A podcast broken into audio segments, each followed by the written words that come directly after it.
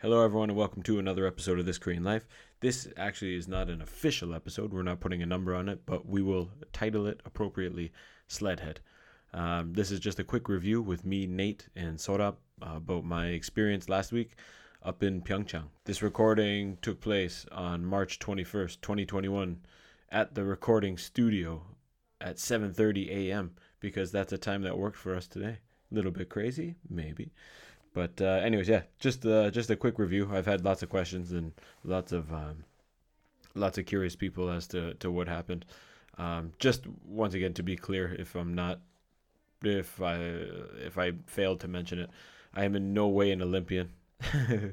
um, just basically, I took the opportunity to go up there and meet some Olympians, and I happened to uh, be lucky enough to take a few rips in the back of the sled there. So it was a good time. I hope uh, I hope I addressed all of the um, all of the questions and stuff that I've got over the past few days. Uh, if not, feel free to reach out, and I'll uh, I would be more than happy to talk to you. Anyways, thanks for the support. Um, hope you guys enjoy. This episode is brought to you by Dr. English, your cure for the common language. In this day and age, there is no reason at all to be jumping in your car, driving through traffic, finding parking downtown, to go into a hagwon, to wear a mask, and share a classroom with 10 other people. There is no need for this, ladies and gentlemen, when we have platforms such as Dr. English, where you can meet your native speaking, native English speaking teacher um, online on one, uh, and you can have one on one classes. Ask as many questions as you want, and you have uh, the full attention of the teacher. So that's it, Dr. English. You are now tuned into This Korean Life. All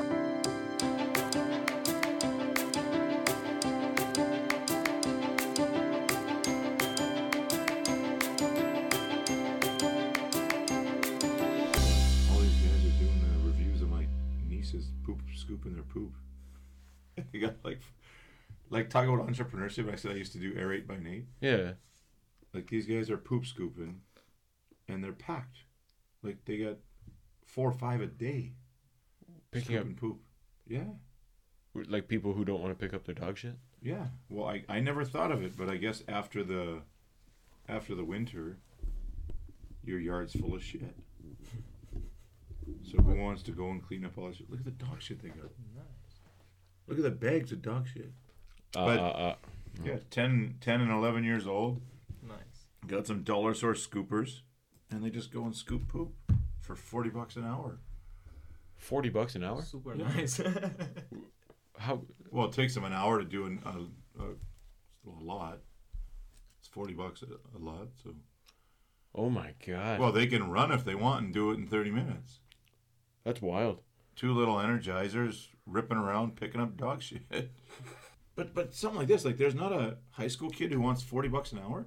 You could do it by yourself, I guarantee. T- in half the time they do beeping bopping around. How much? How much shit is on one line? man? no. They're willing to pay. I- She didn't. My sister made the ad, or they just came up and they said forty bucks a shot. Oh, for just to to clean your whole lawn. Yeah, I bet you could just run But the now- lawnmower over it and just just demolish all it's of it. It's not like your dog is shitting everywhere. You're probably shitting in one place in the lawn. Yeah, but you don't. That's- But you can't cut the grass for like four months after the snow melts. Like there is. No I guess so. grass. Yeah. I, so I was thinking, shits what's wrong with these people? Like Korean dogs are trained to shit on the pad or whatever. They can't train the dogs in Canada. Like Cesar, the dog whisperer, there can't train him how to shit in a spot. Shit, yeah. Dude, Oh, it's when don't- oh, it's the snow. The yards are the oh. yards are covered in snow, and the dogs go to play and they shit everywhere. Oh. So the snow melts, and you're left with dog shit everywhere, and the grass doesn't come in for like the, the snow's Oh, almost gone now. The grass doesn't come in for another two months probably. So you're sitting with this brown speckled lawn, and Oh, people that- are start stepping in it. And if you have kids I playing thought it's outside, standard to have like potty trained dogs, or at least corner trained. My gra- my my grandma's friend trained her cat to shit in the toilet. yeah. In the I saw a toilet. On a dog. toilet, I saw a dog trained like that, and he puts it and he puts his hind legs up and looks Yeah. like he's gonna blast the seat or something. Yeah. Anyways, freaking forty bucks. Like now, now they got one saying, "Hey, do you want to come and clean my dog run once a week?" Okay, sure. What's a dog run? Where the dog, the dog's, whatever his play area. No, okay. okay. Okay, I'm in grade two. I'm not busy. Yeah. Sure, I can come and clean That's your dog. run. it's funny. That's how like uh, when I, when I was in uni, I used to do um, like help a dude who he renovated houses. His buddy was um was a real estate guy, and to get houses up to snuff before they before they sold them, he'd go in and paint them or whatever. So he hired me as uh as his laborer. But when you're working on a house, like the old lady will just walk over and be like, "Do you do gardens?" I'm I do now. Oh, when I did you my, got tools? yeah, I'll, yeah, I'll, fucking. I'll dig a hole. When I did the lawn aerating, that was the thing. Can you fix my fence? Can you clean my eaves trough? Can you paint the fence? Service Can my you- wife. I, I can I can do whatever you want, man. You just tell me and I'll tell you a price. You're Yeah. clearly willing 40 to bucks pay. an hour. I'll do anything, dude. no doubt. I mean, but that's the uh, and but too many kids are glued on their things to even think. I need some money, but yeah, like you you could. I mean, Yeah. that took all of six minutes to go to the dollar store. Two scoopers, two rakes, gloves, and a freaking garbage can. yeah. Done. Zero overhead. And and if they wanted, I'm sure they could do it all over the whole city. Yeah, exactly. Like she could yeah. branch out to yeah. to do like Manitoba's pooper scooper kids or No something. No, man, you gotta call it Shitty City. Shitty city. Shitty City pooper scoopers. Uh, Jesus.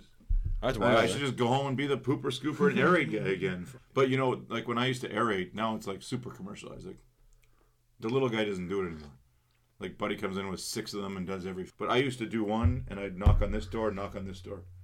Hey, I'm in the area. Just wondering, I'll aerate your lawn right now for thirty bucks. You went, oh, really? I was gonna call someone next week. Sure, go ahead. Boom. Good yeah, days. But where's where's the innovation in the kids? Like nobody scoops poop. it would never. Man, I, I still think the big one here is to get our kids doing the Eh, garbage. the food garbage. E- Everything is getting everything is getting outsourced. No one wants to do anything. No one wants to cook. No one wants to make It's coffee. crazy. Make making your own coffee. People just I don't know. You like know, that nobody wants to cook is bananas. Like people eat out order all the time. Yeah. anything and everything, but here it's possible because it's cheap. You can go get on Tuesdays. I have class all night, so head on gets the soup. It's like Ian Boone or Samin Boone for seven bucks takeout. Boom. Like at Mm. can't home, that, you yeah. can't you can't do that. like Seven bucks. You can get fucking And s- the side order of bread. Yeah.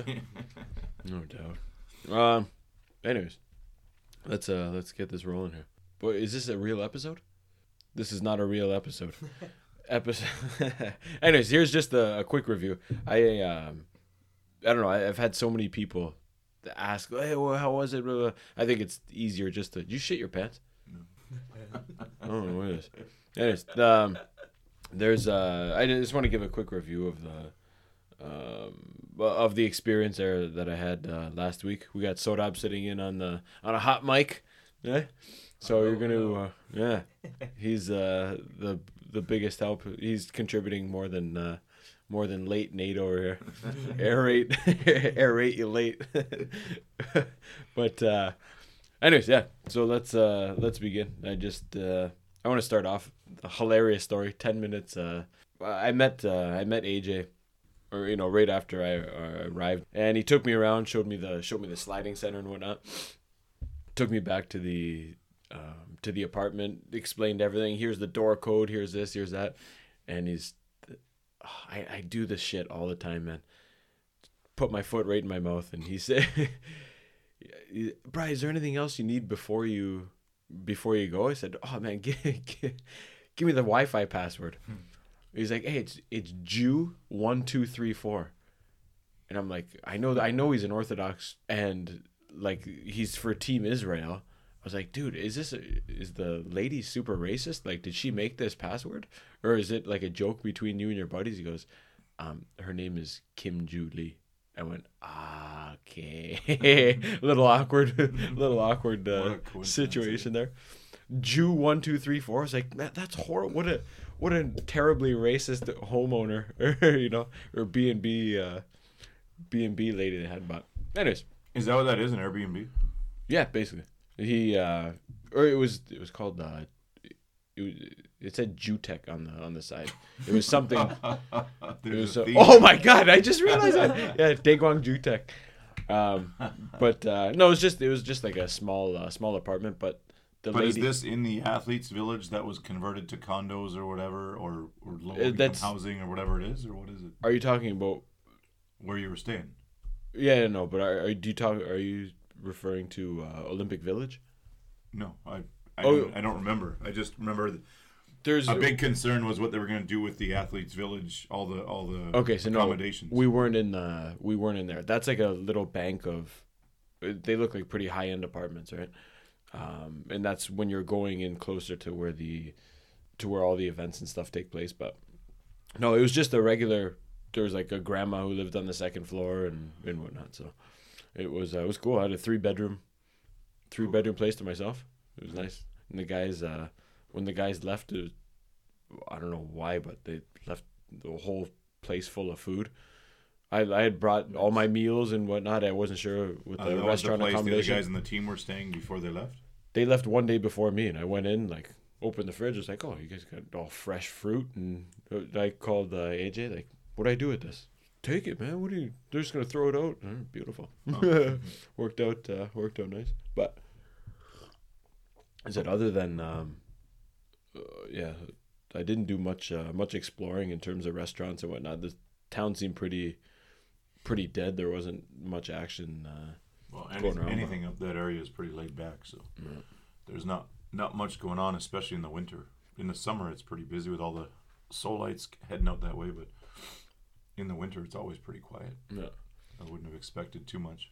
But uh, I was, I was telling Soda earlier. I think the best, the the highlight for me. I mean, sliding was cool, man. But going out in the morning, having kind of just going for that morning run.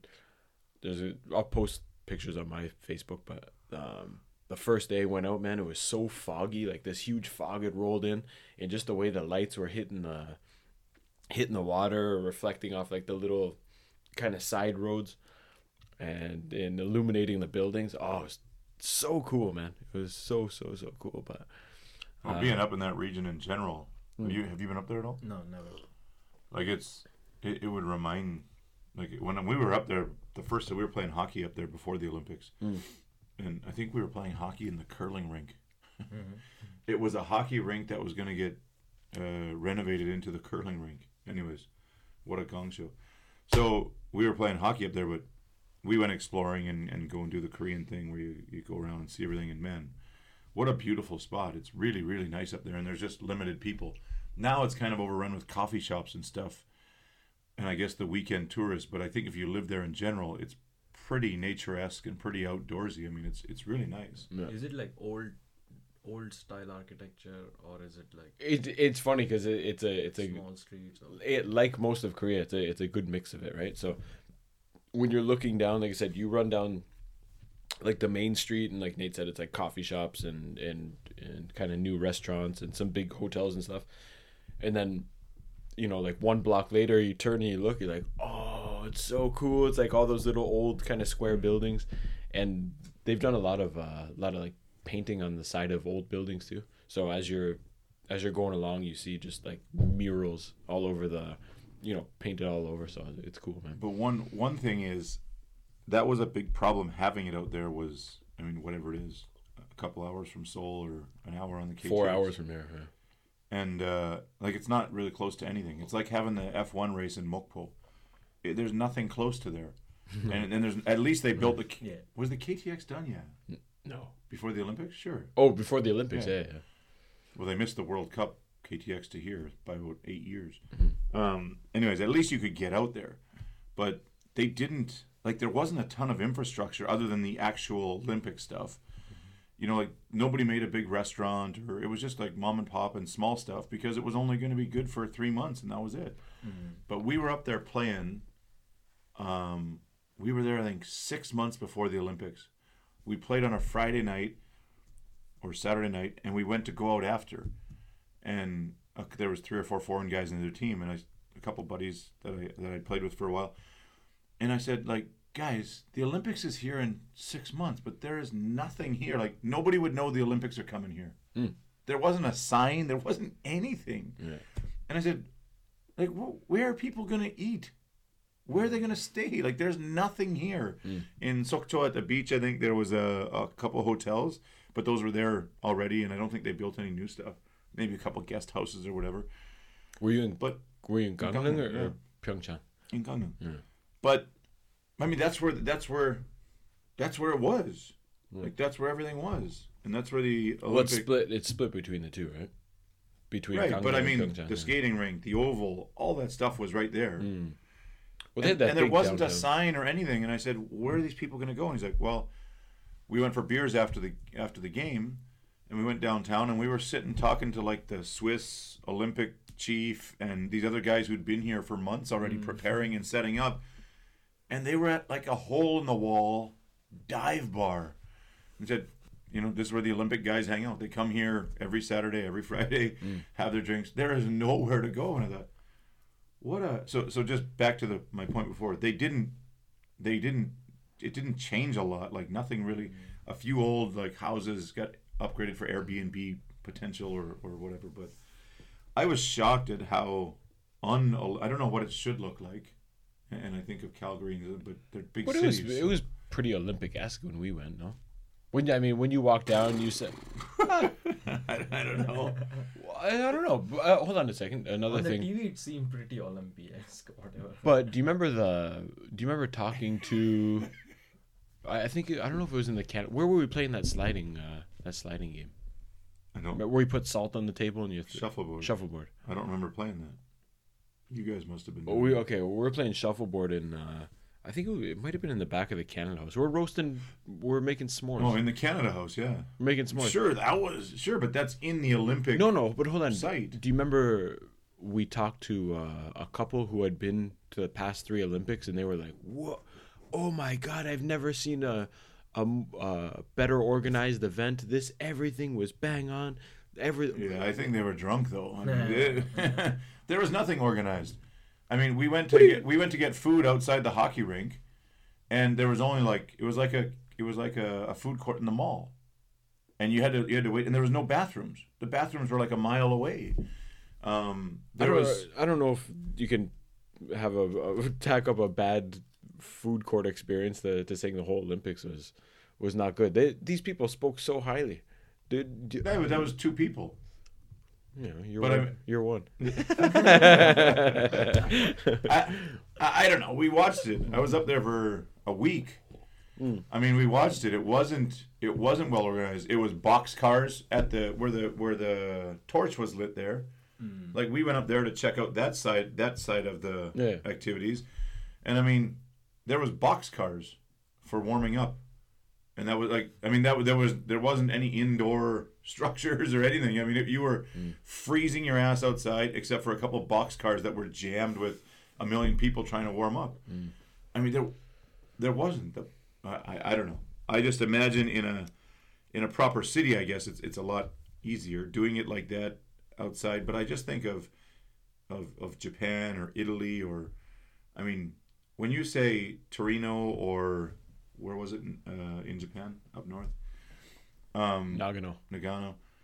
I mean, these Lillehammer, you know, they aren't, they aren't huge cities, but I mean, they're equipped for tourism. But this stuff isn't. So, wh- what is it? What is the legacy? there? What's left there? Does it feel like? Can you tell the Olympics were there if you just? yeah, yeah. You, like I said, everything's like a, a big. I don't know what do you call it, like a. You know, like they got those big generators in the middle of the street with like a big metal box over top. Like everything's plastered with Olympic picture pictures of guys stuff. ski jumping and and hockey players. Like I said, there's murals all over the wall. But um, in in terms of restaurants and coffee shops and stuff, when you're when you're going around, like the big one, I think it's called the AM Hotel, maybe AM Hotel. Like that's still uh, it's still busy and you can see people going in and out. But for the most part, man, I think it's pretty much a ghost town. I didn't even see many people walking around other than, um, you know, other than the the athletes. I saw like a, a big group of athletes walk out of that hotel, but restaurants don't seem to be. Which is the problem with these things now because they It's almost the story hit of and run. all the Olympic. they're Yeah, they're, they're yeah, money yeah. pits. They're why people don't want them. Um, but like they built the KTX out there, which is great for tourism in the summer, I guess. But man, that's not cheap That's to, to, to build it for yeah. for only they were saying you know that. three months or six months or whatever the majority guys can take buses out there it's not a big deal Mm. from seoul Uh, it's a couple. It's not bad to have infrastructure though, right? You never know what's gonna what's gonna happen in the in the future. But um, they were saying just for the just for the sliding, what do you call it? Sliding track. Just the track's like thirteen or twenty mil, Yeah. and then the and then the annual upkeep. the annual upkeep they got like 20 full-time staff in there who have to who they got to pay to they got to pay to to run the thing and yeah it's wild man That's that's why people don't want them anymore. But and, and the next biggest example is going to be Tokyo. They just said no visitors, zero, no Uh. foreigners allowed. Yesterday or the day before, yeah. So here you go. You know they're already like twenty billion over budget, I think, from the postponement, and now they say we got to do it. We can't not do it. We got to do it. At least we can bump up TV rights or something. But no spectators. I mean, that's huge. It would be just like Pyong, just like the one up north of Pyeongchang. oh man can There you wa- There imagine wasn't many spectators there either. can you imagine being an athlete in your prime you know and you're you're slowly working your way up you're like I've never been in better shape in my life Yeah. like yeah we're gonna delay this a year and then you lose because of that oh god that's got to be Not even that, or you or you go and there's nobody there. I mean, part of can you imagine running the hundred meter finals with nobody? yeah Like usually you could feel that energy, and, Yeah. and some guys really feed off of that. But Mm. I mean, if it's water polo or something, then I mean maybe there's not many people anyways. Maybe it doesn't affect them as much. But for the guys who are used to playing in front of those crowds and feed off that energy, the marathon guys it's just another run on a Sunday But I mean, think Uh. of think of even like even football.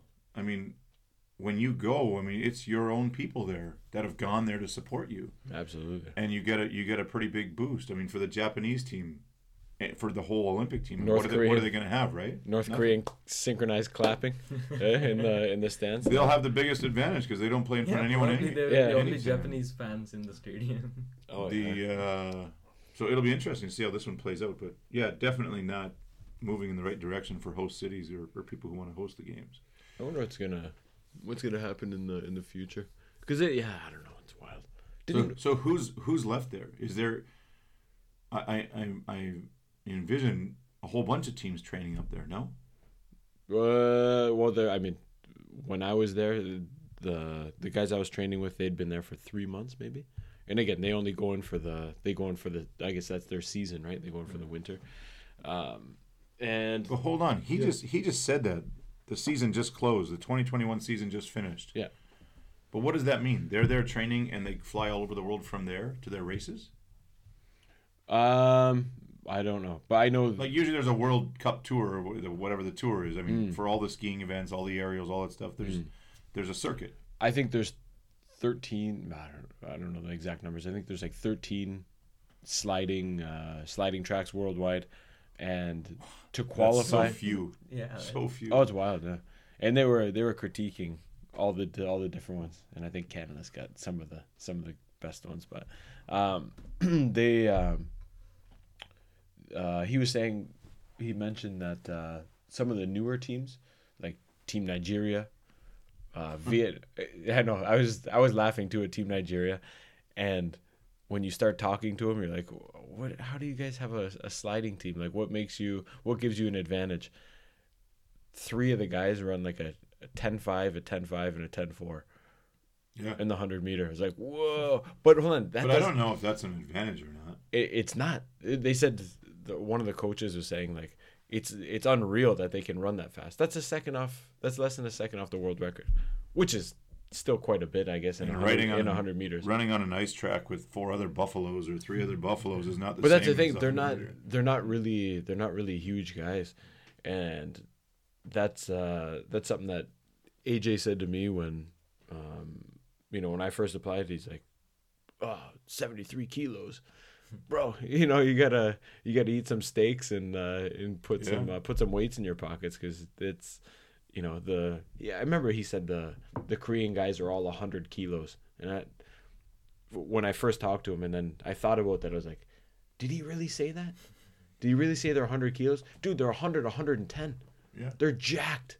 They're jacked. They're notice the Korean guys are noticeably different than the than the guys that I was uh, I was training with. Stand out different. Mooses like jacked, Yeah. jacked, huge dudes. One guy's uh, he's probably close to two meters. Huge, huge, huge dude. and they push those sleds, dude, like uh, like you wouldn't believe. It's wild. Did he ever tell you what the ideal size is for one of those? For- I imagine if you're too tall, it, you're a pain in the ass to get in the sled. yeah, I don't know. You wouldn't want to be too. I imagine some kind of like uh, stocky guy would be more ideal, or Yeah, but then maybe they gotta like grease their elbows to, to slide in. But it's uh I think kind of like that Yun Sung Bin, um, the Iron Man there. I think his his size is probably pretty ideal. Where you're you're kind of jacked, but you're you're still pretty agile too. It's uh it's wild, dude. So what about this Nigerian team? Like, I, thirteen tracks. How many? I, I don't remember how many teams there are in a in an 30, event, but 31, I think. 31. even and they the said Olympics. Yeah. One kind of bad thing about I don't know if it's bad or good, but one observation about inviting new teams in, say like Team Nigeria, who, who's never practiced uh, or never had a, a chance at doing a sliding sport. It's good to to introduce that to new countries and get people in it, but um, it's at the expense of other countries who have practiced. They're not adding new spots. You know, there's always going to be Oh, 30 or 31 teams. So that means That's, I mean, it, it must expand Why at some though? point. Why? was that I think it's lo- just logistics. You can't get enough sleds up and down in a day. Oh, okay. 31 sleds at three times a day or whatever takes however many hours. Is that right? Like, it's just logistics? Probably, yeah, I would imagine. And it's uh, you were laughing at the how they get the sleds from the top to the bottom. It just you lift up your own sled, throw it on a put it. Do you know what a scabbard is? Here's a. I'm gonna test your vocabulary. A scabbard. Get the scabbards. You gotta. It's the uh, the long skate guards, I guess.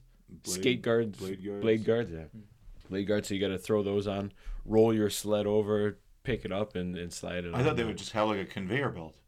That makes Like sense. you would just put it on a conveyor, but take it off the track, boom, conveyor No, belt but it's straight up but it's a three minute drive to the top. That'd Well, be a hell of a other thing, conveyor. yeah. And and the things are 160, 170 kilos. So they wouldn't slide off.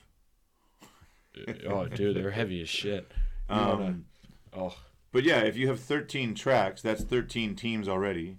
And some of those countries have two teams. Like you always have America 1, America 2 Mm. in the four man and the two man. yeah. So you already have probably 20 teams like that. So there's not much room for expansion if you're only taking, what do you say, 31 teams? Yeah, I think so. Per, I mean, there's not. event. Cool Runnings has one. It's a Jamaican team. So, I mean, there's not much room for expansion there. It is and- cool. I, I like the fact that they. And imagine if you train the whole time and you don't even make the Olympics or you don't even qualify for the tour, the World Cup tour, whatever it is. Like, yeah, I'm a professional bobsledder, but we never race because we can't qualify. But that's the. That's uh, what I heard that there should be some minimum qualifying standard, but I think for some of the new teams that um, that they get uh, they kind of get a free pass. But I think that hold on, there is to you have to complete so many races and time trials to But- actually to But actually even the get a pass. gaps, even the gaps in the Olympic races, I remember like guys are five seconds off, and you go, five seconds isn't that much, but in bobsled, that's huge. yeah I mean that that's not just a bad start. I mean that's you're in a different league. Yeah. So you think with if there's even if there's 50 teams and only 31 can qualify for any of these events, that the margin of error would be within. I mean, and often it is. First to third is like whatever two tenths of a second, but I mean, you think all the way down the line it would be you know a second or two, but I, I remember watching many times and it's they're miles off, and you think how Five those? seconds in a 55 second race doesn't make sense. Oh yeah, oh, Like big an yeah. internationally competitive sport. Yeah, and that's uh, it's wild too. You're talking about the the times I was saying earlier. The the Iron Man, the Korean guy who won the the skeleton, he won. They were saying how um, He won the skeleton. Iron Man in 2018. Yeah. The, The the- Iron Man's called skeleton now. no, no, no. The Iron Man's the Yun Sung Bin, the guy who wears the Iron Man helmet. Yeah, but you said he won the skeleton. He did in 2018 The for, Olympics? for Korea. Yeah. Oh, really? Yeah. Wow. and he won by like 0.03 after after three runs 0.03 and they said that you can tack that up to home field advantage so they were saying hometown's a huge uh, huge advantage that was one thing i found wild that when you're going in uh, i'm sure they've had experience in the past at all of the tracks but when you go into uh, when you're going into the olympics i think you have like six runs six or, or eight runs before you're competing. And it, now, I mean, imagine if you're, you know, if it's your hometown, you get uh, days or, or months of, of taking the run and knowing exactly when to when to, to turn and, and and what to do. You know. And, and that might make you a one shot wonder. But like I say, I don't know what the bobsled circuit's like. But if it's anything close to the the skiing or the track and field circuit, where it, and the and the figure skating, where it's every weekend you're in a different city, different place racing. Um, and there's only 13 tracks, then I imagine you hit up everyone twice in a year, probably. So, I mean, But everybody I must mean- know, and, and then you're not a one shot wonder. You got to be good at all of them. But you got to be. Each track is different, right? Each. But that's each what I mean. So, so in that regard, I think being like the World Cup champion of bobsled is way better than an Olympic champion because you've mastered all the courses, not just one Yeah, guy yeah. practice a million times on his course, Yeah. and he can't even finish in the top ten in another one.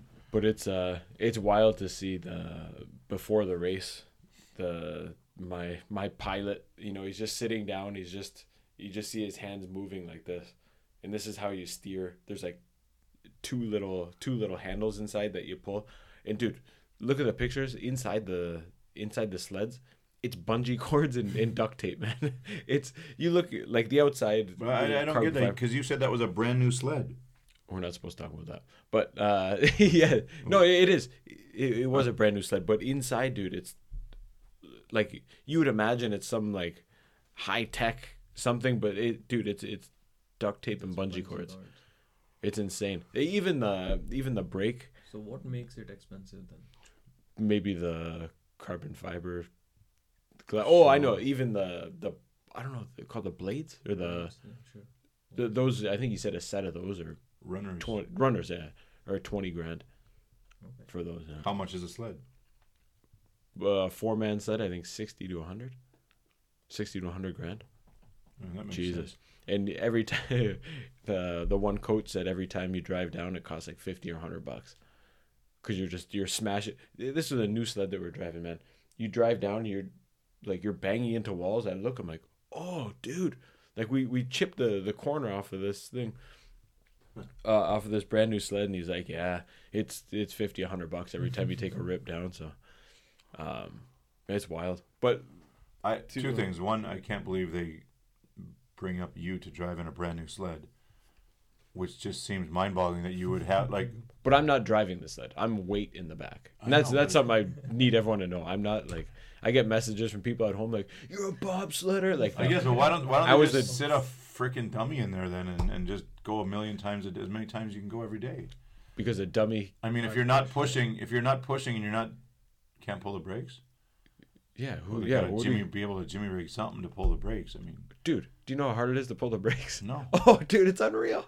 It's like when you're you, you're you're slowing down from 121 kilometers an hour, with with just like the with these two handles, you grab, and you just go, and it's like these teeth that are digging into the digging into the snow underneath, and it's uh, it's not it's, it's not the hardest thing in the world, but you couldn't like But that's what I mean. They must be able to put in like a, a hook line where you know the bungee's there, you come through, you put the anchor down, catches the hook line, slows you down. oh that'd be There's I a million different ways. I mean, mm. come on.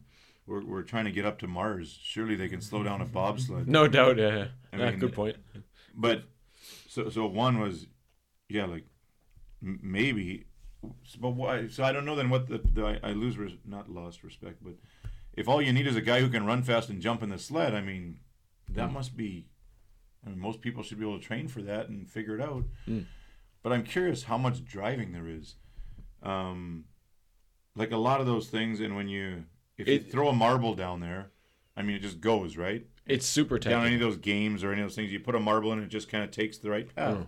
It never jumps the, the rail or anything. it's a good it's a good question I that's something I thought too like, But I wonder if you didn't touch it, what your line would be, and if you did touch it, I'm sure the difference is small, and that's what makes you win and lose. But how intense is it, and how much is required of the driver? it's you when you you see the drivers and the coaches adjusting the um, the sensitivity of the of the of, of the steering mechanism and after every run coaches go up and say hey listen you hit two you you know you were too high on two and that makes you bounce into into three when you're going through the here's another word for you Chicane. the chicane you know chicane sounds like a stripper, but it's uh the chicane's the I think it's kind of like the.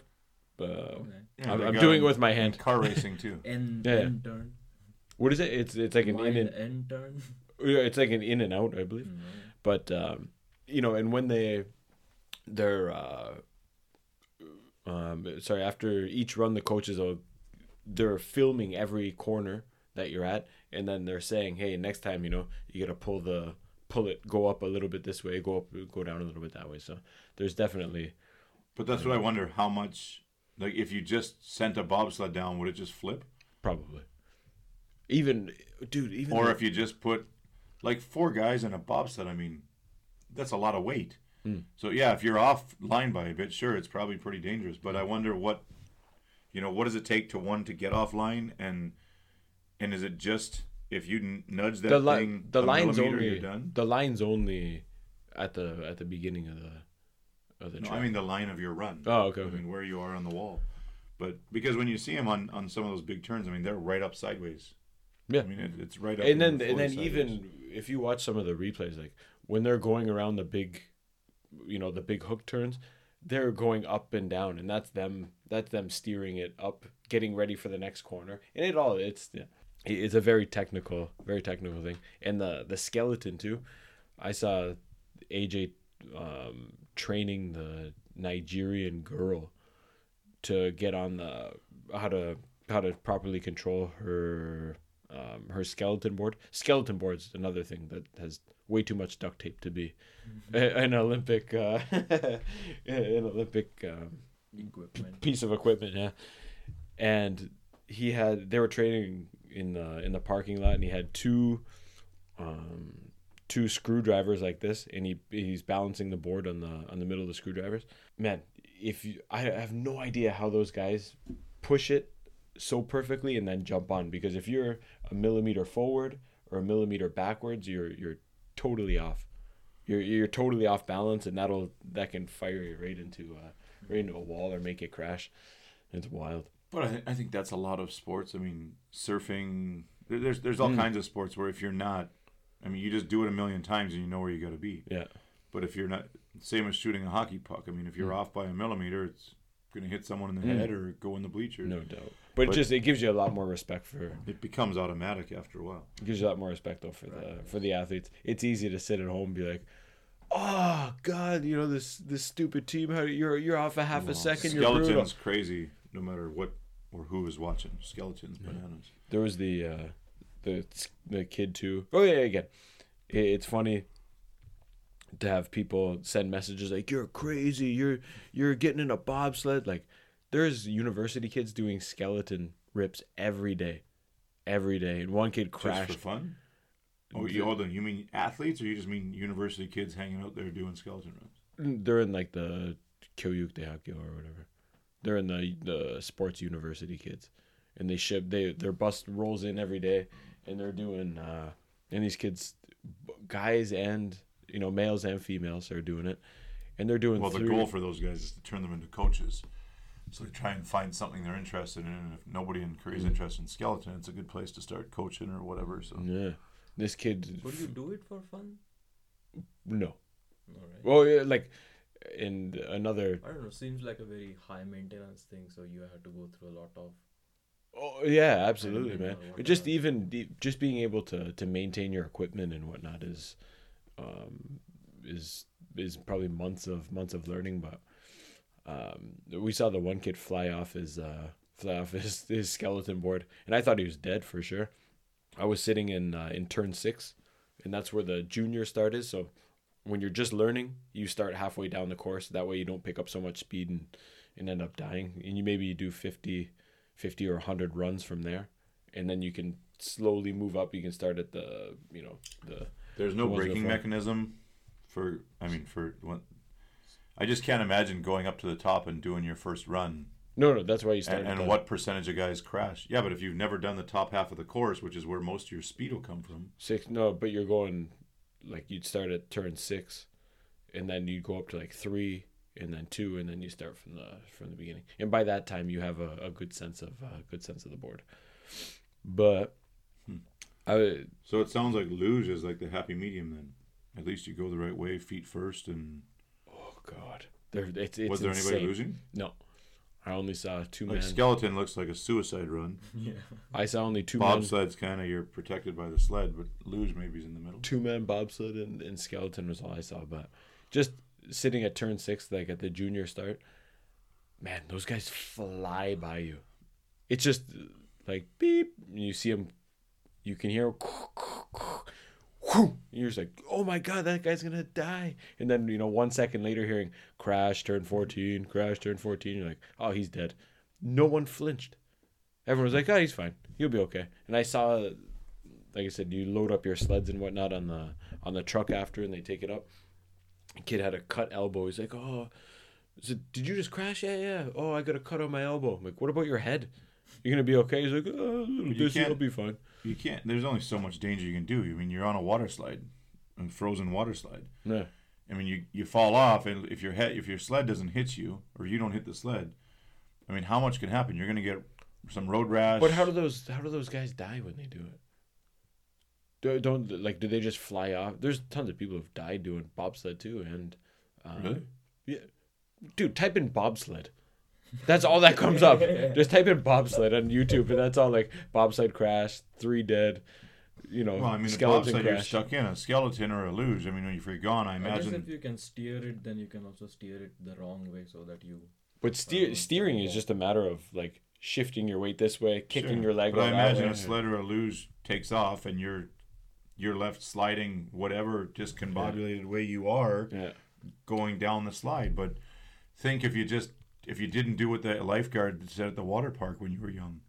Okay, tuck your hands in, chin down, feet forward, Hmm. and then you know you see the guy and he's doing the octopus doing 360s in there, and you're like, yeah, well, I mean, you're not going to get hurt in there. It's yeah. the thing there is you're going so many miles an hour, but I I think they're made so that you don't slide off and catch a, a an edge or a ridge or something. You're just going to get a wild bumpy ride down. So Yeah. that would make sense if they didn't flinch. Then it's because they know that Yeah, you don't die. yeah. So I, then I'm Injuries come I, from all the compilations I saw. Bobsled people usually they get uh, whatever on their side. flip over. Flip and- Yeah, flip over, and then they they start banging this slide. Yeah, and that was my instructions. If So I would think concussions or compressions or like neck compressions or fractures or something. But a broken arm, well, you ri- break your arm riding a bike. That's Mm. not what's the. Yeah. So if they didn't flinch, it would lead me to believe that there's not a lot of of, of deaths from crashing there. Yeah. But it was uh you ended up pulling the chute early there. What happened? yeah, I got uh I got got sled head. and that's not to be confused with the Urban Dictionary definition of sled head. the uh no, that, yeah, after uh I did my my first 3 runs on uh on Monday. But what was it like when you were when you were doing it? Was it like super pumped, super excited, or No, like again or was like, well, I'm here, I'm doing it. for the no for the first day man it was like i said we had to prepare that new sled so um we couldn't get the blades in. Like we took out like it comes with just like their their regular there was like these rusty blades stuck inside so we had to take those out and put the new ones in but they didn't fit. And we're like oh shit dude we got like an hour so we got a file just just crushing it down greasing them in. I i swear to god man.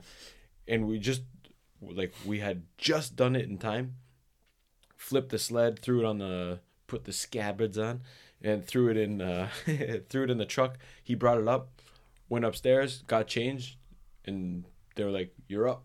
There was no time to to worry or be. And that's always, Go go go. even when I fought before, like you build it up in your head more. Like the day before, the day of, it's almost like uh, it just happens so quick. You're like, you just blink. You're like, oh shit! All right, we're here. Um, but they said got. Uh, got ready, whatever, and went uh, went for the first uh, the first three rips on the on the first day, and it was it was manageable. Like it felt, it was scary, but it was uh, nothing I would want to. back How out of. intense is it? It's like a like a really shitty roller coaster. Hmm. It and just like if you let go, you're gonna die. Like If you let go of what?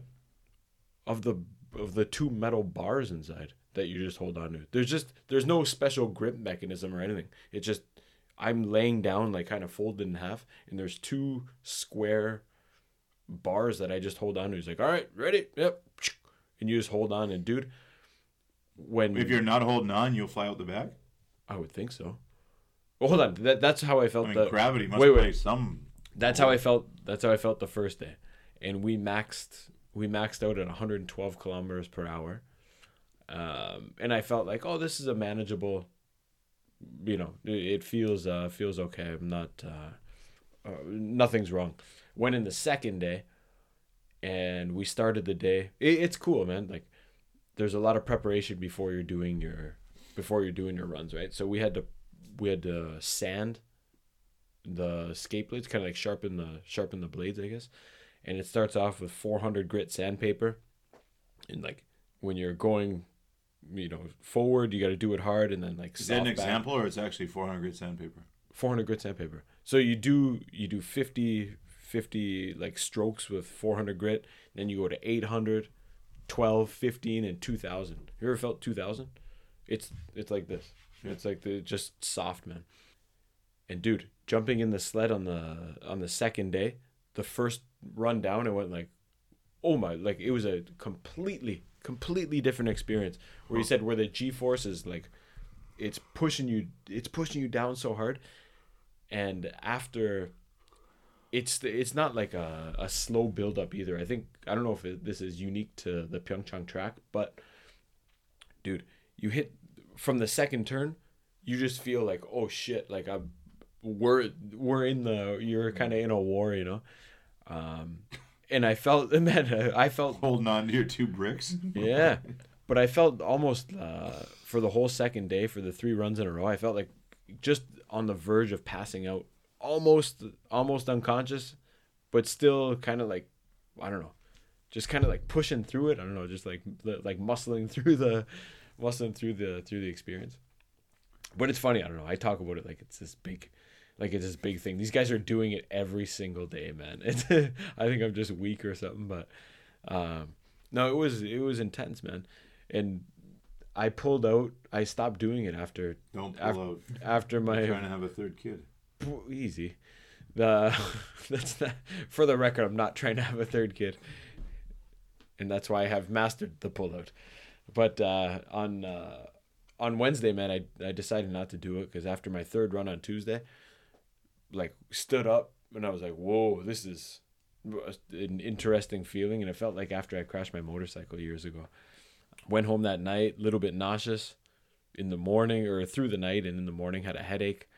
Um, and I thought this is probably a minor minor concussion, and I didn't. Uh, I don't know E- everything we've learned, and and I thank God that there's some um, that more people are talking about it now.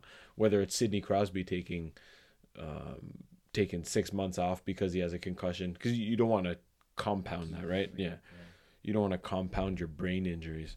Uh, and it honestly, it's scary, man. If I broke my arm, what if I broke my foot? I'd still go for a rip down. It doesn't that doesn't bother me, but the brain injuries are a little. it- It's very worrisome, man.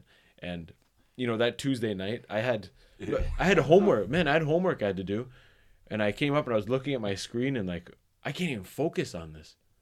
I couldn't focus on it, man. That's that's scary shit. And that that really worries me. So I I wonder. I mean, you make the Crosby reference and all this stuff. Mm. I, like when I played hockey, co- concussions weren't a thing. I mean, people didn't talk about it. It wasn't. yeah, bro, You know- wait till the CTE sets in in five years. You start You running down the street. If you said you had a concussion, you just weren't tough enough to play It's hockey. the same as same as high school football. That yeah, Mm. that was the the assumption. It wasn't that oh you might have a problem or something. Mm. But I mean, I used to lay guys out hard, and I and I've been rocked a few times, and I used to fight a little bit.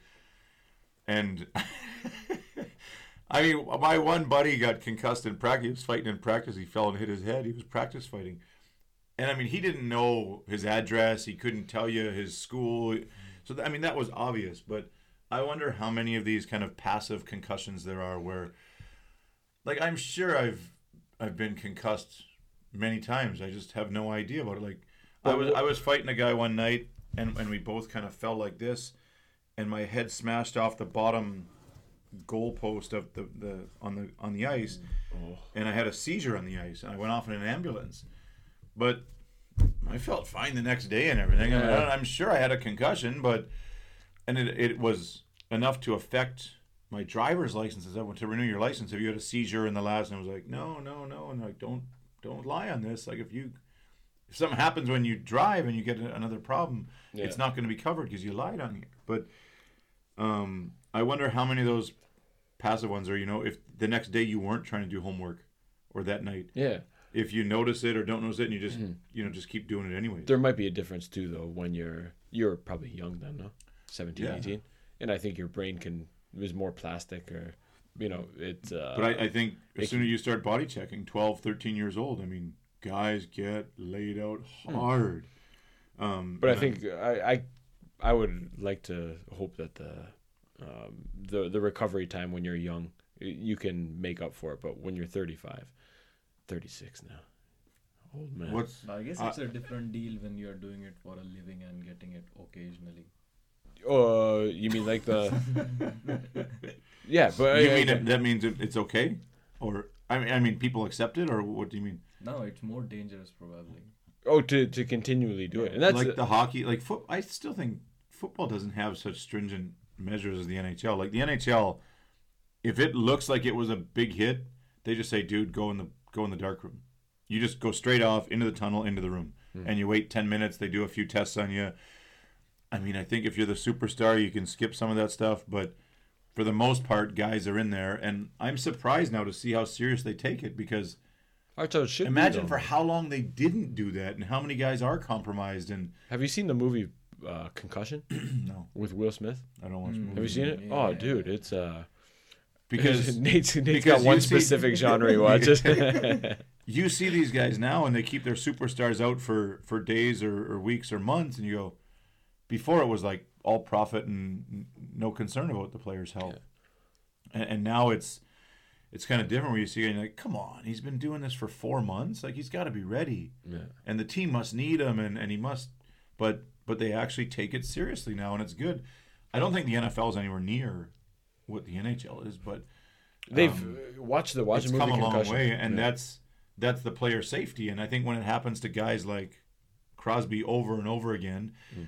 And so many other guys who were uh, who used to play for the Bruins, French guy, and there's so many of these guys now have lost their careers because of this. yeah. And, and I think Pronger was another one of them. They just, you know, I'm getting too old to risk more of these and not being able to think and see clearly for the, you know, Yeah. upbringing of my children and whatever else. They retire at 35 and they don't want this shit. Yeah. So now the players are taking it serious too, and you're not, you know, a pussy or whatever. If you if you skip out a couple games, it's you're back, looking after back to my future. point of skipping Wednesday, but it, that's and that's how I felt, man. Like, you know, I had, I I got to go down the track six times. I think it was a great experience. Do I want to risk, like, what if I went down that seventh time and had like a a brain aneurysm or something? Yeah, or like like a.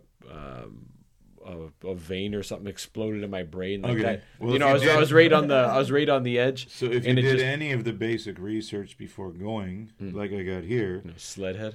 18% of bobsledders reported an injury in Sochi and around the same amount in Vancouver. One person was killed in the luge run in Vancouver leading up to the Olympics in training. Um, but injuries in the sport were relatively uncommon in luge. Two percent. 2% of the competitors at the Olympics. So Yeah. Don't feel bad if you got a little sled head. It says 18% of guys here do. So um, They uh, that seems common, but not too many guys obviously worried about major brain injuries or this wouldn't exist as a sport. Yeah, I just I don't know. Oh, you know what though? Hold on. Talking to one of the coaches, who was a former he's he's Australian, but he was a former um, former bobsledder. Uh, he lives in uh, lives in Canada now, and he was saying he's got. Uh, I don't know if they're old bobs. They must be old bobsledding friends or teammates or whatnot. But he said a bunch of them killed themselves, man. And he said it, it's most likely because of the because of the head injuries, or that's what he tacks it up to and you know, I was I was saying, d- does anyone care about about these guys? He's like, no, no one gives a shit. It was it's just uh, it's an Olympic, it's kind of an Olympic thing, and that's I don't Similar know. to that movie then. Yeah, absolutely. Yeah, just trying to uh, just trying to avoid it, and that's one the the most interesting thing I found about AJ, the guy who gave me the chance to go on the on the sled, was that he noticed in uh, when he was practicing skeleton to try and qualify for the Olympics, he had um, he had re what would you laughing at? Just reading. I was trying to find out how many G's. It says, you know, up to six G's on a four-man sled. Um, but it says a four-man sled will experience harsher forces than a two-man, obviously, mostly because of size and weight. However, the person that feels them the worst is the brakeman at the Yeah. back of the four-man sled.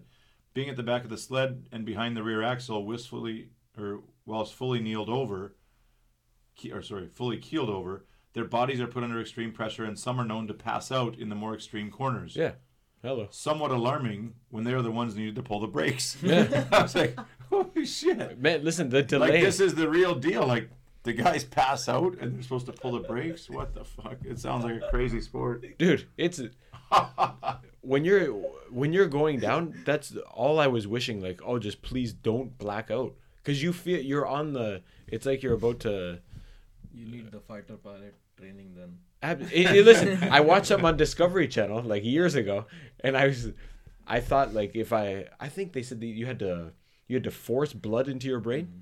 so i was like "Ugh," like i'm making these noises like i'm trying to take a huge dump. Just trying i don't know if that worked or, or what but i didn't pass out but i noticed dude the delay um when when the driver taps like he gives you like a reverse headbutt and that means put my head up and then i can look and then uh, kind of judge when i should pull the brake but when he hit me a couple times like i just didn't respond. And then you kind of snap back into it and he's like brake brake brake and you're like oh shit and you and you pull it you know but it's uh Here, here's a quote from Elana Meyers Taylor, a two time medalist in Sochi and Vancouver. A good run, especially in Lake Placid, like you mentioned, the track matters, can feel like you've been shoved in a metal garbage can and kicked down a rocky hill. Shit. yeah and listen when you're Why when is it an Olympic sport? I don't know. When you're, dude, when you're going around any any bend, AJ was saying like he couldn't. He was at the the steering was really tough on this one on the on the new um, what do you call uh, on the new sled, and every time we came out of turn two, dude, we smashed the wall, and your feeling is like, oh, I hit this wall, and then you're gonna bounce the other wall, and then the the shit's wall. gonna flip over, and you're done. But it, I mean, he never, uh, he never flipped it. But good. This Lord. lady says, You're hitting walls at 80 miles an hour. It can literally feel like a boxing match. I've seen stars while driving. Yeah. Jeez. it's it's Then you probably shouldn't be doing the second or third run, right? Like, the uh, like I said, is there is did he talk about it? Is there any concussion protocol? Is there any? I mean, he I guess he- you can't train for years and years to get concussed in the first so run and then have to do. He's he was more runs. he was aware of of brain injuries, and for him, um, to to qualify for the Olympics, he knew he needed so many runs. So one year he had taken advantage of of a track that wasn't being used. He stayed an extra month, and he said he was doing eight eight runs a day. Eight runs a day, man, unreal. So hold on, what he graduated from MIT, yeah, smart dude, engineering, and he uh, he engineered his helmet. Uh, so well, I, I don't know exactly how he did it, but he had engineered a new type of helmet so his head wasn't smashing off the ice while taking while taking runs. And when he went to the 2018 Olympics, everything was good. Everything was good, and a guy from Ghana who had zero chance of winning, zero chance of winning, like reported him and went out of his way to sewer his helmet to to like kind of disqualify him from uh, from doing it. So he had to wear a regular helmet. Screwed up his uh, screwed up his uh, How did he finish in the Olympics? twenty nine maybe out of thirty one. Out of 31. He was he beat he beat the Ghanaian guy. but it's he said the and I think the rule was he said there's no the only uh, it, it was kind of like a, a little scandalous uh, uh, situation, but he's saying the what disqualifies a helmet is if it's not commercially available, and he had his custom designed, and to make it commercially available, he just called the guy and said like, hey, if someone else asks for one, make it for him. He's like totally fine, and everything was cool. And then there was a couple. Uh, I don't know. I don't, don't want to get into Politics, the, right? Yeah, basically Politics of sport. basically. And that's uh he said he was super disappointed and I I don't know, man. Can you imagine just for no if it's Nancy Kerrigan, who who hit who? Kerrigan and, and Tonya Harding? Yeah. Who got smashed? Harding hit Kerrigan. Okay, if you're Tonya Harding and you're like, okay, if I smash her knees, I'm gonna get the gold medal. Understandable. Not uh, not I don't want to say it's a good thing, but if you're 31st and you're like, oh, maybe I won't lose totally. Yeah, I don't know if it's uh if it's worth going out of your way to, especially in the um, in the spirit of the Olympics where it should be bringing everyone together, not this shitty cat fight like. You're gonna be last, bro. No, you're gonna be Yeah, last. but? I'm, I'm sure that stuff goes on all the time. Ben Johnson was not the only one with Ben magic juice in his the bottle cheetah. on the day. Do you cheetah? Ah, cheetah. Um, So I, I'm I'm sure that stuff happens all the time, especially in Olympics where it's kind of supposed to be elite and the peak of your your career or whatever. Any minor and little advantage is, I mean, it might end up being millions of dollars in promotions or, or whatever. Who knows what's going on? But if you can get a leg up, you try and get a leg up. Yeah, I don't know if we should. Uh, not in the Olympics, though, man. I, I'm, No. sh- I guarantee it happens all the time in all the different sports. Thirty first guy has all the incentives to do anything he can, right? Yeah, good point. Would you do it again? Um, probably not. And it's not uh, Why not? cause, dude, brain injuries suck. Do you know? Do you know You how were like, like, dude, phone him now. I want to go. Put I, me in. I I did. Get a hold of him. And I, I was did. like, I don't know him, but I'm in a group where he posted it. and I could did. Get a hold. So I tracked down one of my buddies who knows him, and I said, hey, if you know him, just let me connect with him. Yeah. And uh, my buddy wants to go. And he was so pumped about going. he said, I think I'm not going to do it the last day. And I was like, Yeah. Well, listen, like I said, dude, after the It's first a good time to do once. After after the first day was fine, but the, um, I've said the the difference between 112 and 121 kilometers an hour in your car, eh, you'd never experience it. The difference between this was like, oh, this is a cool experience, a little bit bumpy, or I'm on the verge of passing out. When I stand up, I'm dizzy. I can't read my computer screen. Should I so do if it was do wanna- 112 again, you'd go again? Probably. no, I don't know. Dude, listen. Hey, brain injuries, and, and I'm I'm so happy that it's that it's talked about now, man. Because like I said, what if it was, what if the next one was something popping in my brain and just, you know, But it's not. I mean, it's it's still it's not. I mean, it has to be talked about more. Hmm. The the Friday night lights, the high school football in the states, the college football. Hmm. I mean, that stuff doesn't apply to those guys, man. It, they just it's worth way more to win that game, to win the series, to win the championship. To it's it's not. I don't think it is talked about enough. And in in minor hockey, I don't know what the protocols are, but I mean, I still don't believe that every kid goes to see a doctor after the game. You go home with your parents, and your dad diagnoses you. Well, you know what? Your dad's the guy who wakes up at five in the morning and brings you to the rink for 20 years. He's not going to tell you, hey, son, you got a mild concussion. You better stay home for two weeks. but that's I mean that's uh, it's just a lack of uh, lack of knowledge or lack of knowledge or experience, right? And now that it's being talked about more, I think it's uh, you know back in the day if you don't know if you're ignorant of the fact of of concussions or you you have a, a funny name for it like sled head or or you got ice head or something you know you know it, it's understandable if you want to if Seeing you stars. if you want yeah Stuff. yeah Oh, man, I was seeing stars. I fell off the swing. Ah, you're okay. Just keep playing. yeah But, but I mean, that's the other one. Like, but if you're kids are cog- probably concussed all the time. but if you're cognizant of of it and then you're still doing it that's the definition of stupid no if you know if you know like oh i'm probably mildly concussed hold on let me risk everything to do this last run on a bobsled that means nothing in the in the scope of my life you know it's yeah, uh, yeah, okay, but that, but I, again, I think that's a different perspective from a younger age, where when you're in junior and it's your draft year and this and the, you, you can't be sitting out because you got a mind. I mean, I'm not saying yeah but I'm now that I'm older, okay, I, I I get it. It's not the right decision, but I just know being in that position Mm. that nobody's gonna take that right decision, which is again more ignorance. You need more education and yeah, and it has to be respected. But when your stock drops thirty percent because of a mild concussion. I guess you weigh the plus and minus, but unfortunately, amateur athletes don't have a lot of access to the professionals and the help necessary to advise you on what is the best. And you know, okay, this was minor. You know, Yeah. the, the likelihood of this impacting your whole future is very, very slim. Keep playing. But or it's it's the same too.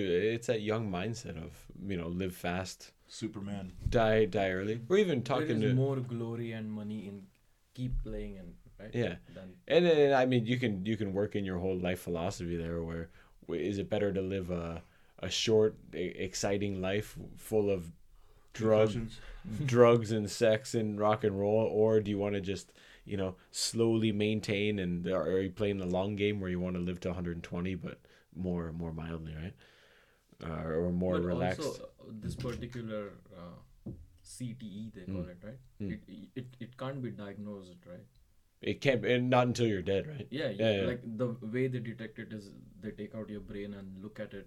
Slice it up. Yeah. But there, there's a lot, a lot of money and research in that now, and I think that's why I think Yeah, the NHL's probably it will become accessible so that you can figure Mm. out whether and there's a, there's too many concussions or is it fine. But yeah. as of now, I don't think you can detect it whether it's affecting you. I think right there's a gene. I, I think they can do a test and see if you're suscept- more susceptible to it. I think there might be uh, there might be a test. There there's people who carry the carry the gene that makes them more susceptible. But I, I think, I think the biggest way to diagnose it is common sense. I mean, Yeah, if you're in the boxing ring every day for ten years, you're pretty screwed up. Yeah. I mean, it, it, it's just that's what happens. So, I mean, to hear that Bob Probert had it, that's not a surprise to most people. Um, but thinking now again to the NHL, I think there's only two facilities in the whole country, one in Florida and one in California, to treat these guys. I remember Carcillo talking about it. He's a, a an old fighter, and saying that you know superstars get treated one way because they want to keep them in the game, but nobody gives a shit about the fighters. We get concussed. We never get to go to the centers. We never get to go. And now the player safety and the NHL Players Association have joined forces to make sure that everybody can kind of have the same equal opportunity to to care and, and aftercare or whatever after these What's the new rule for fighting? Three. You can have three fights in a. No. Or you could fight the. Fight as much as you want. No, what was the thing? You can fight the same guy twice, or you In, can't. in the NHL, there's no rules in the NHL. I think three fights is the limit in the NHL, but nobody's done that. In, no, man. I thought I read like if you. I was telling you, I was telling you the other day about in the AHL, you're only allowed to fight ten times a year, I think. Oh, okay, that's what it was. Yeah. and that keeps the 20, 30 fight guys out, which are just goons. okay, yeah. Ten fights, you might if you're a, a, a, a. Tkachuk or somebody, you might end up with ten spontaneous fights, but nobody's getting twenty. Okay. Um, those are just the the goons. so. Looking for the. Looking for the the punchy Anyways. punchy.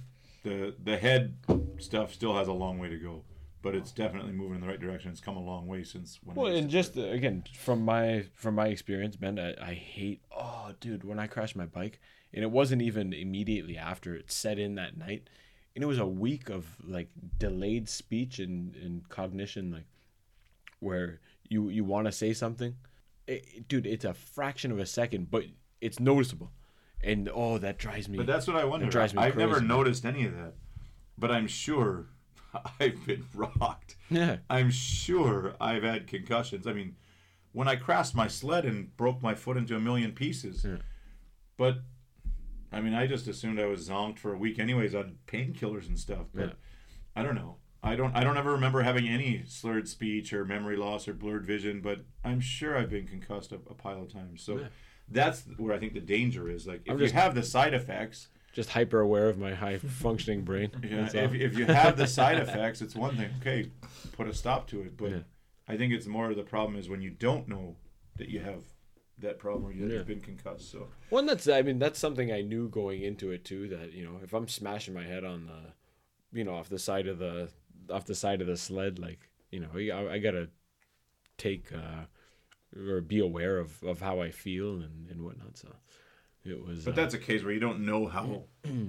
I guess you can watch on YouTube. But But if your trainer is like, oh, that will just wear off, keep keep doing. and that, then hold on, that that's that's the crazy thing is that I was Because asking. I, I've yeah. seen like football practices. They they teach you to how to headbutt, right? oh, No, I've I've done that before. They dude. teach the tackling thing and no, you now it's illegal. Oh, You can't you you can't? can't lead with your head. Oh, Any head to head tackle or head on head tackles. Like, but but I wonder, like when I see like, who taught you to do that to spear somebody with your head? Like you could compress your neck, you could fracture your neck. Dude, I did that the first hit in a, the first football game I ever had. Ran up and smashed a dude head first. My head just went. I was like, "Oh shit, this is what football's like," and then I just kept playing. I just It don't was a- understand why or who teaches them. Like, one, you have your head on, you can't see them. Like, just like hockey, I think smashing them with your shoulder where your head's up and you can watch what you're doing would make the most sense. But these guys lead with their head, and it's like it's like a spear. yeah, But I get, I don't know if that's when the guy's not looking or something, and it hurts more. Or, but yeah, somebody's taught them to do that or showed them. But I think it's insane. I wouldn't want to get a, a again compression fracture or something on my neck, and you're paralyzed. But when you can just do it with your shoulder and smash the guy just as hard, because we do it in hockey all the mm. time. I can't imagine battering ramming a guy in hockey with your head down. It's crazy. But the uh, just talking to the other teams, they're asked like, you know, on the the day I I took off on Wednesday, and um, I was asking them how they felt. In the the one guy from Vietnam, he said like, uh, just yeah, it's usual. Like for the first month of training, that's how everyone feels, and then you get used to it. I was like, are you guys just compounding your your concussions until you don't feel them anymore? Is that you're just like uh, you're just smashing your head into like a state of numbness? But it, um, I don't know that yeah, that's that's worrisome for the for the for the really cool people that I met that are doing it, and just for the for the sport in general, man. That's uh, I don't know. That scares the hell out Yeah, of me. probably the elite ones are quite aware of it and they're taking ve- they're being quite cautious Mm. but the lower people who are just starting and want to prove something Yeah. they oh, must, that's, they that's must push their limits right absolutely. And I just but I'm surprised there's no like, you know, it's 2021. He's talking duct tape and bungee cords, but It's I'm look at the surprised pictures, that there's Yeah. not, you know, airbags or something that with sensors. As soon as you sit down, the airbags engul- inflate, and you're you're kind of in a safer state of, you know, instead of banging the walls of the sled. It's the most rudimentary way to get down the Um, to get down the the slide there. but I guess it's such a small sport that there's not enough money and research. Nobody cares That's exactly enough to to evolve the sled into something more safe. But I thought I mean, skeleton and luge, you don't have a choice. What about the Korean team though, man? I mean, with all the the funding and they they seem like uh like they're eating well, you know. and um, I wonder if they're taking care of their athletes, if they're getting, you know, if they're uh, if they get pulled for No, concussion protocol. no, because how many guys are in the program? Eight, ten. Mm, yeah, I mean, you can't just sub a guy in. in. In any other sport, like there's people waiting to get in, but how many guys? I'm going to wait 10 years until you decide your concussions are too bad so I can get my spot? Like, there's not a lot of guys waiting to on deck to be the next bobsledder. Yeah. You either are or you aren't. And I, I'm sure, I, don't know how they groom them or pick them, but it's a sport like, you know, like F1 racing. You don't you don't race the Pee Wee car knowing that your buddy's not going to leave his spot for 10 years. It was, it's crazy. So Yeah. there's not a lot of guys in the pipeline, but it was uh which probably makes them not able to do that. Otherwise, if you if they said like a four man team has to have 15 members, that's a different story. You're all part of the team. You all get the medal, but you got to go through the concussion protocol. And there's 11 other guys that can do the same job you can. I mean, are 11 guys willing to do that? I don't know. Yeah. But it's uh I don't know, not something I I'm going out of my way to to do again, but Not an advocate. Yeah, it just and I hope going forward, if I don't know this, if anyone ever listens to this podcast, man, that you know, so I don't know, something's done or like even if it if it pushes it a, a, a fraction of a you know of a percent in the in the right direction or someone thinks about. I was talking to a uni, I was talking to a uni kid too, man, and he just had no idea. Like he spoke English well. I was like, "Do you worry about your head injuries?" He's like, "No, not at all." I'm like, "Eh, has that ever crossed your mind that you're smashing your head? Okay, but the- going but going up there now, do you think, do you wish or do you think all I had to do was read three articles and I would have figured out I shouldn't be doing I did. this? I read all that shit. I, but I didn't know that. So so you're bugging the uni kid about having no idea, but it sounds like if these are that prevalent, that I mean, there's lot there must be lots of research on it or papers on it. So that if you read a couple of them and it said, you know, sled head is normal, dizziness, I didn't. I didn't know about sled head until. Uh, dizziness, until passing out, there. and smashing your head is standard. But Um, hold on, but I didn't. Hold on. I like after the first day, I, I thought the concussions might come from um, from crashing, but like I, I wasn't actively like smashing my like my head wasn't smashing No, off the ground or everything. It's just that It's that it's that sloshing around in your yeah. in your brain, you know, and you know after the the second day, everyone said like, bro, just the G forces, just the G Well, forces. listen, Like, I would I would have done the exact same thing, Yeah. but I'm just wondering now. You're a little more in tune to your body than I am, or your training and stuff. Yeah. And and saying now worried about your head, and I mean, do you regret not doing more research, or do you think in hindsight, God, I could have, I easily could have figured this out, and maybe even the two runs is too much No, because because I- you don't notice when you get a concussion half the time. So you might have had them the first day. You might have got I, yeah, know? absolutely. No, I, I don't. I don't regret not. Uh, I don't regret doing it or not researching enough at all. Hmm. Um, I think you got to listen to your body, and I think there's a lot of people who, even AJ said, I think some of it is, uh, according to him, he said a lot of it's genetic too, where some people can take. Some people can take it and and don't and they don't feel the the effects as much as others. So until they're 50 and they can't talk. yeah, Oh. you're shitting your pants and drooling mean, on yourself. Muhammad Ali could take it too, Yeah. but it, it takes a toll on you, man. Yeah. Like So that's and again, man, broken broken arm, dude. You could have duct taped me back in that thing. I would have did it, but the brain things scare me, man. That's the, that's your, that that's you. You know what I mean? That's the that, that really. so it's that funny really that his two me. main competitive sports were MMA and bobsled. Yeah, I'm getting smarter now, and motorcycle. Yeah. That was, uh, but yeah, the, that was. I had different reasons for all of those things, but, um, yeah, we're gonna try and keep the Pros and cons. Maybe you should try swimming. Yeah. what you're gonna find out holding your breath or chlorine, chlorine, the C in the CTE. but it's uh, I don't, I don't know. It was good, man. I don't uh, I don't regret it, and I don't know if I'd do it again or let my kids ever do it. Let's say you're taking a long break. Yeah. I'm uh, I'm a, I'm retired. That's uh, that was my joke on Wednesday, Like, boys. I'm hanging up my I'm hanging up my uh, my boots, but it was cool too to talk to the the former the, or the coaches who were former um, former bobsledders. There's one dude from Australia who lives in Canada, another one from Romania.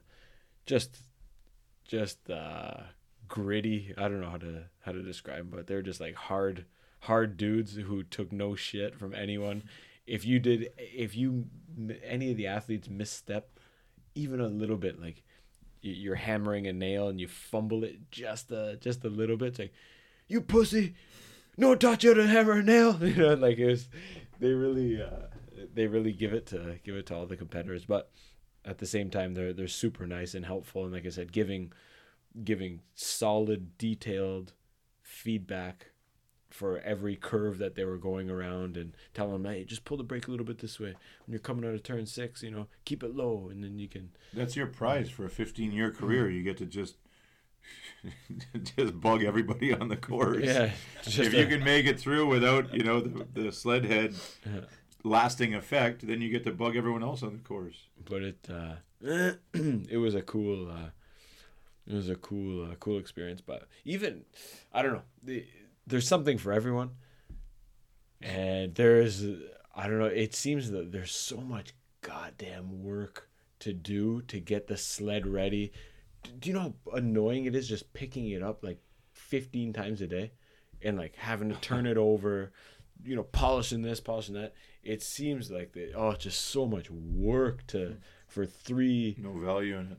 for three minutes of and everyone knows it and everyone's aware of it and and I think the athletes are, are cool with it you know they they know what they're getting into but that's not for me I need more more action than that man you know it's like uh I don't want to make a refer yeah no, I'll shut up Yeah, the training to competition ratio. But I mean, you say that, but you need the focus, the dedication. You need all that. I mean, I think of the the good hockey players. I mean, you just see them in the game, but you don't see that the guy's working his ass off all day, every day, and he's you know the diet, and you don't see all that stuff in the background. I mean, Yeah. they're they're you know the guy's playing 17 minutes a night.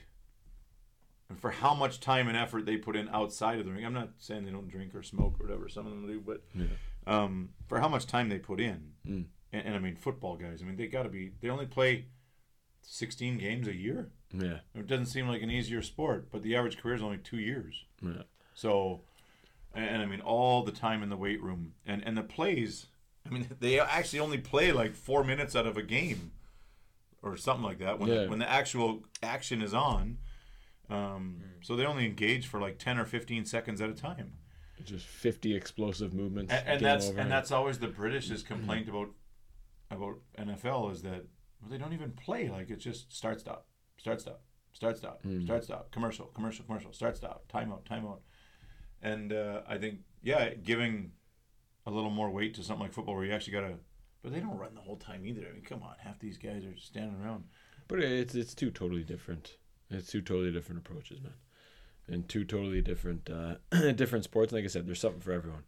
I like more action, you know, getting in a boxing ring and, and actively doing. Oh, but even a fight's not that long. But I mean, sparring and training, whatever. You get to, you know, you get to hit and punch the bag as much as um, as much as you want. But this year, dude, it's just a lot of polishing the polishing your uh, your skate blade, polishing your poles, sled head, the uh, but yeah, a lot a lot of polishing, a lot of like- flipping sleds over and, in and moving of shit. MMA or boxing, you can see the elitism, whatever.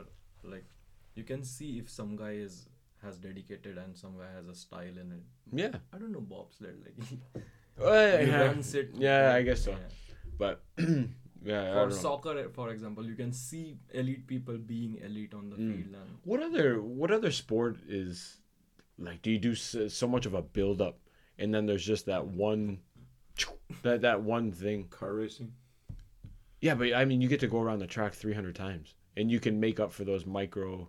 Like, the, if if Buddy slips, oh, here's another thing. When does the time start? Something that I didn't know before. When they say go, No, it's not. That's what I thought. I thought it was like a beep, beep, beep, and then you and then you go, but it's not. Um, you start with your sled, and then you run, and there's a red line, and once you hit that red line, like you have time to speed up, and then once you hit that red line, it starts. Which is uh, which is cool. I I always thought it was also the running part is not. the begin like, I'd say like the the first well, it depends 50 how fast you hit the red line. I mean, so it's crucial. Fifty percent, the first fifty percent of the run or sixty percent of the run is not timed, and then once you once you pass that that. Uh, But essentially, it is time because So you sit. if you're going slow, you're you hit the red line going slower. So Yeah, yeah. No, but. Uh, No, but it's not. I mean, there's do no you sit countdown. before the red line. Pardon me? Do you sit inside the bobsled before the red line? No, after. Oh, okay. After. Because the, the red line's like maybe like 10 meters.